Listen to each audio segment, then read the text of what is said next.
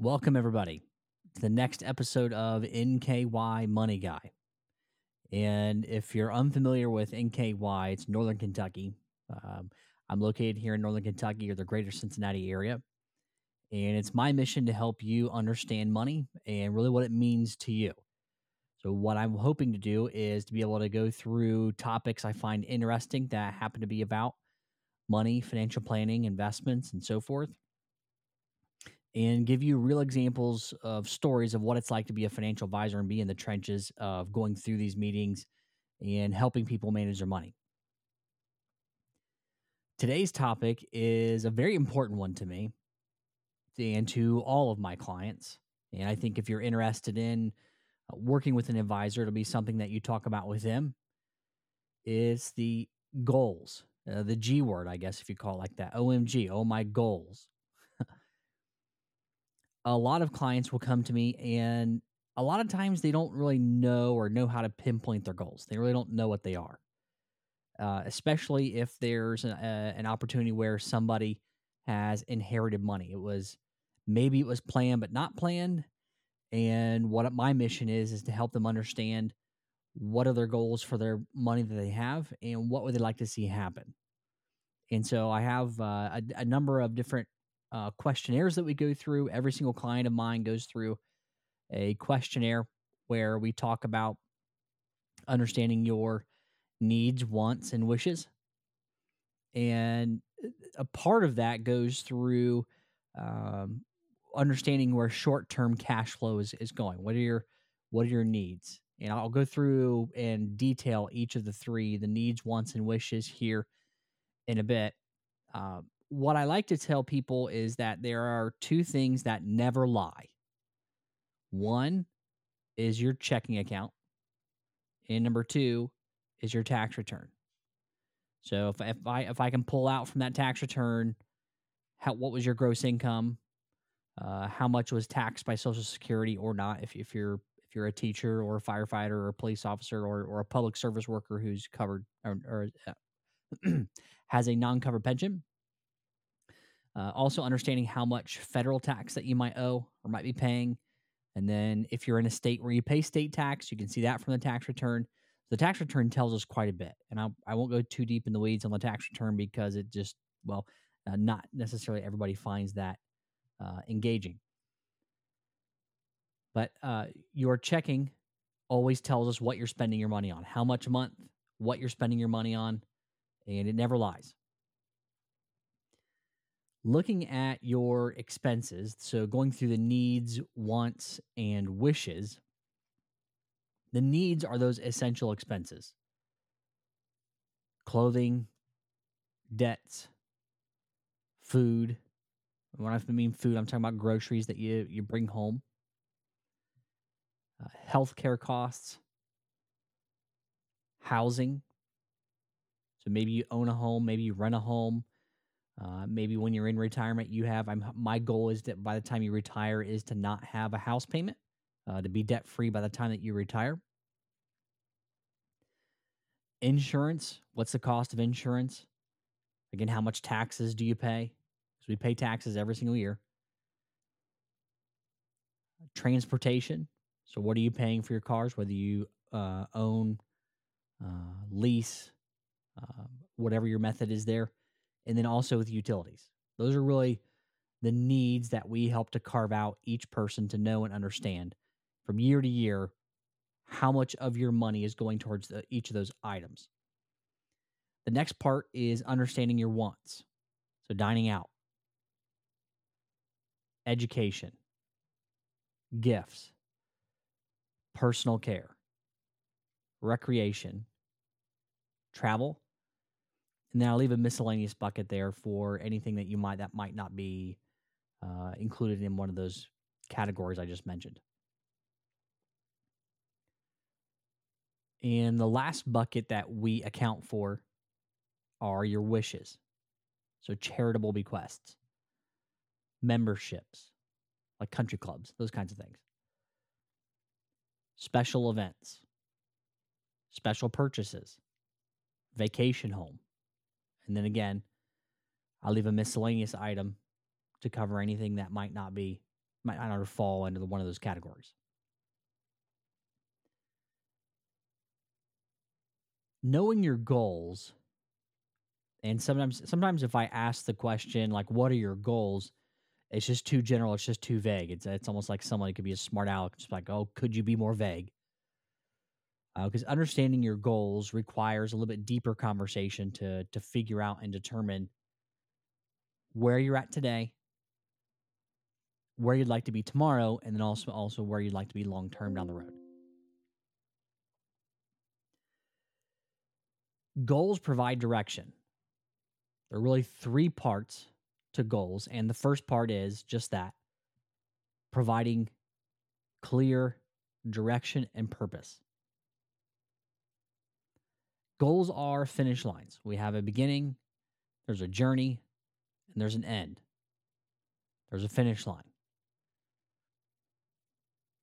I was reading uh, Master Your Money by Ron Blue, and he had this example of a sprinter. Have you ever seen a sprinter start a race, stop halfway through, looking for the finish line? Yep, me either. When you have goals, you know where you're headed, and all of your efforts are directed towards completing that goal. The second thing that goals do is they help crystallize our thinking. Wayne Gretzky has a saying uh, you, miss 100% of the shots you don't take. Another way that you can say it is if you aim at nothing, you hit it every time. When you set goals, you tend to crystallize your thinking about what you really want and what you really want to accomplish. I do believe that goals should be written down. And sometimes it's hard for me to write them down because uh, sometimes I just don't feel like I have that crystallized thought of exactly where I want to go um, or just how I'm going to get there. Sometimes I get stuck in the journey of how I'm going to get there. I know where I want to go, but how I'm going to build that and how I'm going to get there, it's a little, little tougher. And so when I'm meeting with a client, whether their goal is to retire in five years, 10 years, 20 years, 30 years, whatever, whatever their time frame is, it's my job to help them map out a plan for exactly how we're going to get there. Uh, and not everybody exactly knows what what their plan is. Um, but what what my mission is is to help ask questions, have that consultative process, and understand exactly where you'd like to go. It is better to write your goals down than didn't really think or talk about them. For example, I used to have a client who was a P&G executive and had a uh, tour. I don't know if tour, tour is the right word. Uh, had an assignment in Italy for a number of years working for Procter and Gamble. And in Italy, they have a special cultural celebration. It's around Christmas time and it's very similar. It's called La Befana. And Befana, and I'm reading here from uh, here online. Uh, Befana is an old woman or a witch who delivers gifts to children throughout Italy on Epiphany Eve, or the night of January the 5th. In a similar way that Santa Claus, or the Three Magi Kings. A popular belief is that her name derives from the Feast of Epiphany. In popular folklore, the Befana visits all the children of Italy on the eve of the Feast of Epiphany to fill their socks with candy and presents if they are good, or a lump of coal or dark candy if they are bad. In many poorer parts of Italy, in particular rural Sicily, a stick in the stocking was placed instead of coal. Being a good housekeeper, many say she will sweep the floor before she leaves. To some, the sweeping means the sweeping away of the problems of the prior year. The child's family typically leaves a small glass of wine and a plate with a few morsels of food, um, often regional or local, for Befana to consume. Uh, she usually is portrayed as a hag riding on a broomstick through the air wearing a black shawl and is covered in soot because she enters the children's houses through the chimney. She is often smiling and carries a bag, um, carries a bag or hamper filled with candy, gifts, or both. It does sound very similar to to Santa Claus and Christmas, but this happens to be very specific to Italian culture. And he was telling us this, this is the first time I had heard this story, or that that even this this cultural folklore was celebrated in another country. And this happened when he was on his assignment in Italy, and his kids were very little, and they loved it. I mean, you're starting to participate in local cultural celebrations. And even though he lived back in the United States during retirement, that gifting part of his plan, uh, he was at the point where he wanted to be able to gift money to his kids and enjoy it while he's alive. That gifting part to his kids, we labeled that in the plan La Befana. So we, it had a, a deeper pur- purpose and meaning other than just me writing in gifts to the kids in, in my financial planning software. So we actually titled it La Befana. And he would gift a few thousand dollars every single year to his kids. And La Befana had so much more an emotional tie to what his goals were for his money. And maybe you're thinking about, I'm not in retirement yet, and that's okay. What I also will look ask a question is once you get there, the the first day, the first day of retirement, one of the, my favorite questions I like asking and pulling from this, the first day of retirement, you don't have to worry about setting your alarm the night before. You can wake up, help paint me a picture. What does your day in retirement look like? and I pause and let them think. Because each of us has an idea of what we want to be doing when we get there. And some of us need to understand or, or should be understanding that once we have a deeper meaning to what retirement really looks like for us, the easier it gets to crystallize our thinking and write down our goals. The third part of goals that goals help us to do is provide personal motivation. How much more motivated would you be to save money if you knew that during retirement you had La Befana? If I just tell you you need to save more money, it kind of almost feels like I'm putting you in the penalty box. It's just not very, motivating uh, the general rule of thumb is if you want to be able to retire earlier or retire whenever you want on your own terms, save as much money as humanly possible. I mean, that that is the goal. What also helps is if we can label goals of I'd like to spend time with family. I'd I'd like to spend time giving money and celebrating at the at year end, La Befana, with my family. I would like to celebrate an annual trip. Uh, if you have a timeshare or, or if you have a special place that you like to go with your family, a Disney cruise, something like that, then having specific goals written down for how you'd like to be spending your time and your money.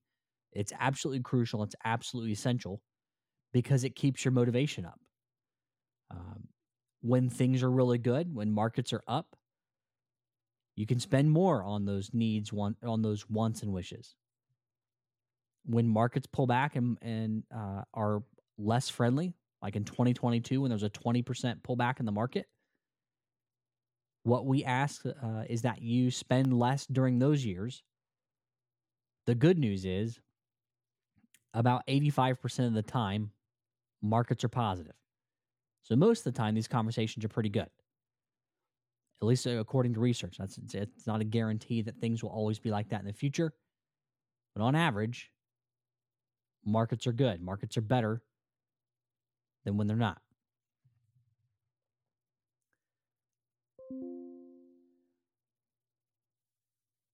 Goals, again, with motive, personal motivation.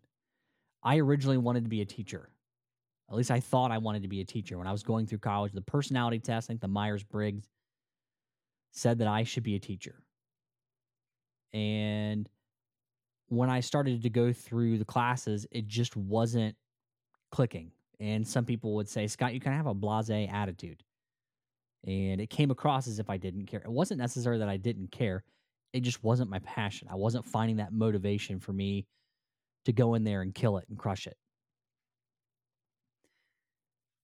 When I found my passion for financial planning, when I got into the CFP, the Certified Financial Planner curriculum, and started to study back in 2016, everybody started to comment like, Scott, you know your stuff more, you know more about this than anyone else in the class. And so for me, once I knew my goal of, man, I want to be a CFP, I want to be a financial advisor, this is what I'm doing, this is abs, this is where I have loads of energy it crystallized my thinking and gave me a very specific goal. Started working towards my industry licenses, my 7 and my 63, then it was my 66, and then it was my CFP. And then it's having, you know, finding finding the next the next career path, the next stepping stone to further my career. And it was launching my practice. Uh, for me, having goals and writing them down helps give me that personal motivation that's needed to where I find energy and I find the most the most satisfaction. And actually how I found uh, how I found the CFP curriculum or, or how I found that really this was going to be it. My social studies teacher in the seventh and eighth grade made me research stocks in the newspaper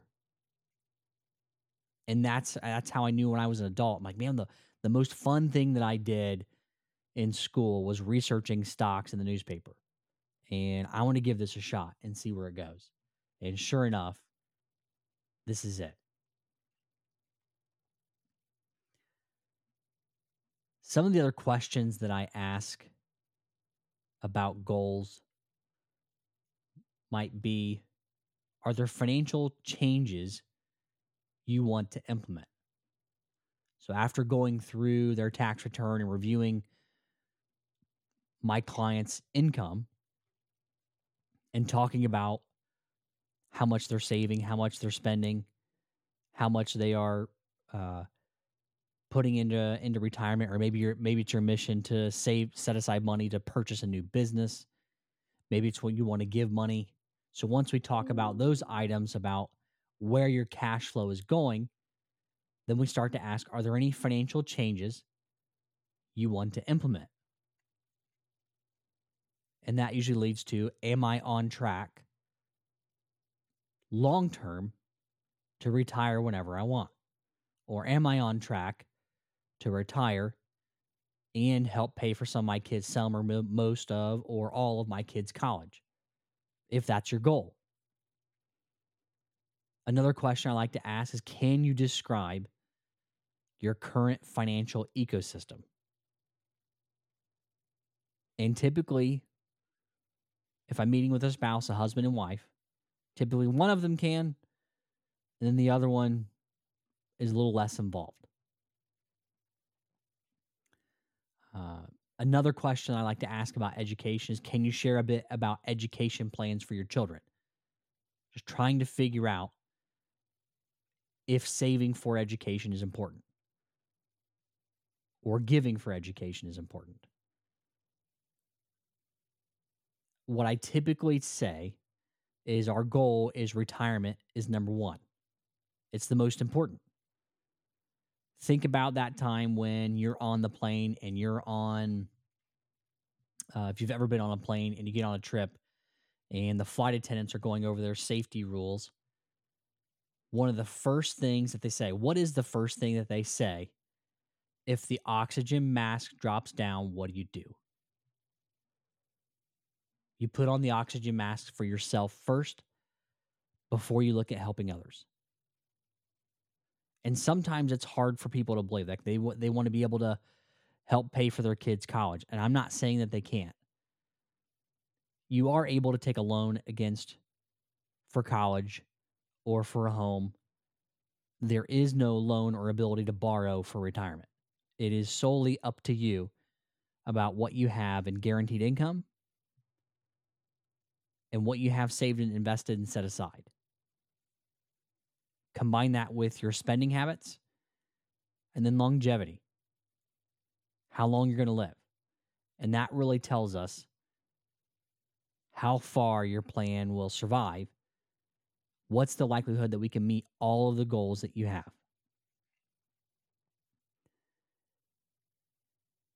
If you'd like to talk further, you can see me at, uh, you can contact me at my website is moneyscientific.com or simply shoot me an email. It's scott at moneyscientific.com. And again, thank you for joining me for this episode. Hope everybody has a, everybody has a great rest of your week.